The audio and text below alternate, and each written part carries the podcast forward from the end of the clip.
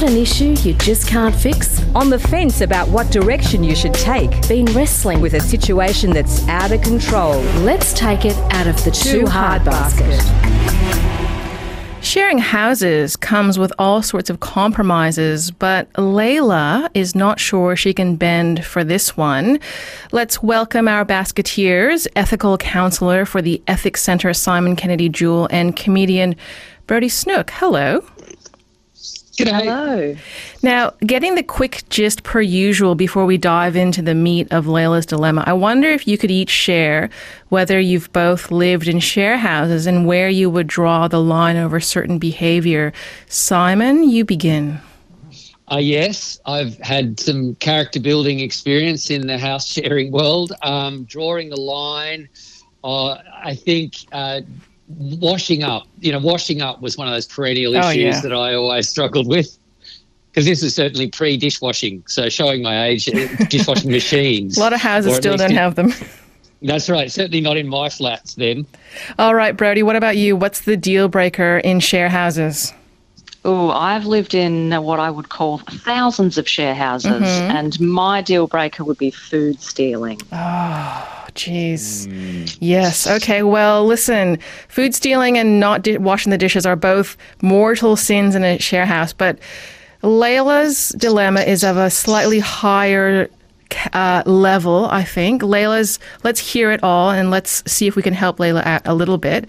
Layla writes, my housemate Stella is having an affair with an older married man and I can't cope with it. I'm probably more uncomfortable with the situation than my other housemate Tim, most likely because one of my parents had an affair. So it's triggering for me and creating a very stressful home environment. Stella has avoided talking to me about it and it's given me the impression that we are not as close as I thought. When the married man is at the house, he avoids eye contact and doesn't speak to us. I came home the other day on my afternoon off to find him working from home at our dining room table, which was pretty awkward. The lease is coming up and my ideal scenario would be to just move out, but given the current rental market, this is easier said than done. As housemates, do Tim and I have any right to have a say on whether Stella can continue the affair in our house or in general? Should it be dealt with as a house issue and is asking her to move out on the table? We may not be able to control who she has a relationship with, but what about someone who passes through our doors and living spaces? Simon, what were your first thoughts when you heard that situation of Layla's? Well, I just thought it was interesting the way she used the term, rights, what do we have the right? And I think certainly, I think she's appealing almost to a sense of moral rights. Like you can see, given her situation, that this goes against some really deeply held values and principles for her. So it is almost like Layla feels like that there, is a sort of an ethical or moral right for her to sort of, to kick Stella out.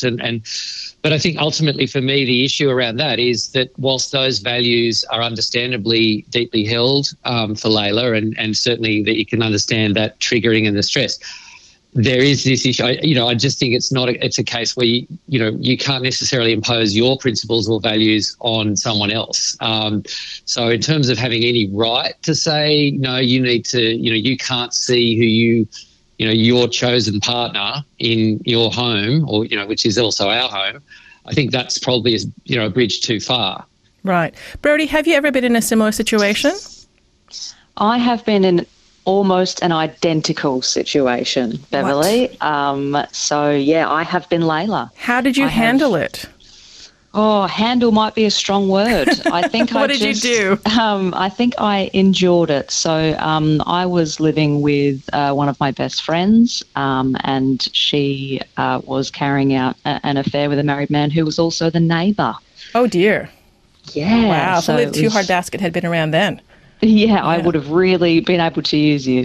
It was Layla has all my empathy, basically, because it is a very difficult situation. Looking back, what do you think of your decision to endure? Is that what you would do now? Look, I was very fortunate that it was a temporary situation. Okay. So endure, is the word for it. But I did also see a light at the end of the tunnel because I was able to have a leave date. Now, I think, Simon, you indicated that we don't really have a right to make a judgment about who Layla's housemate can have a relationship with. But when it comes to living under the same roof, does Layla have a right, and does the housemate also have a right to assert how that partner uses their space? The fact that this person has not made eye contact but feels fine to help himself to working at the kitchen table, for example. I mean, surely do you think that Layla has leeway and space to talk about that particular issue? Oh, totally. And I guess obviously with a big caveat here that, I'm sort of speaking from, just personal anecdotal experience. I can't sort of claim to have any particular expertise on any of this, but absolutely. I mean, certainly in terms of any normal share house arrangement, residents, are entitled to sort of set certain boundaries about who stays and how often they stay over or how much they occupy that space and share that space, because ultimately the space belongs collectively to, the actual sort of paying tenants. And I think, there is certainly, a very clear right for those tenants to establish who, under what circumstances other people come and how they use that space. And so I think there is definitely scope for Layla, and I think as she says, as a sort of a house issue, get together and work out, with Tim and with Stella, what are the boundaries that are reasonable for them as a group in sharing that space together. I think it's really interesting, Brodie, that Layla's detail of this person not making eye contact is something that doesn't sit well with her.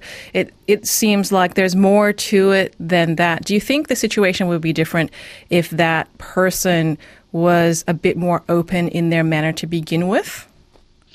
Probably, I would say so. It seems like there's a very uncomfortable environment being created through not only the situation but through that body language and, that general vibe. So what should Layla do? She's asked us whether she should have a house meeting, for example, and essentially bring it to a head where they have to acknowledge what's going on. Simon, what would you advise on that front?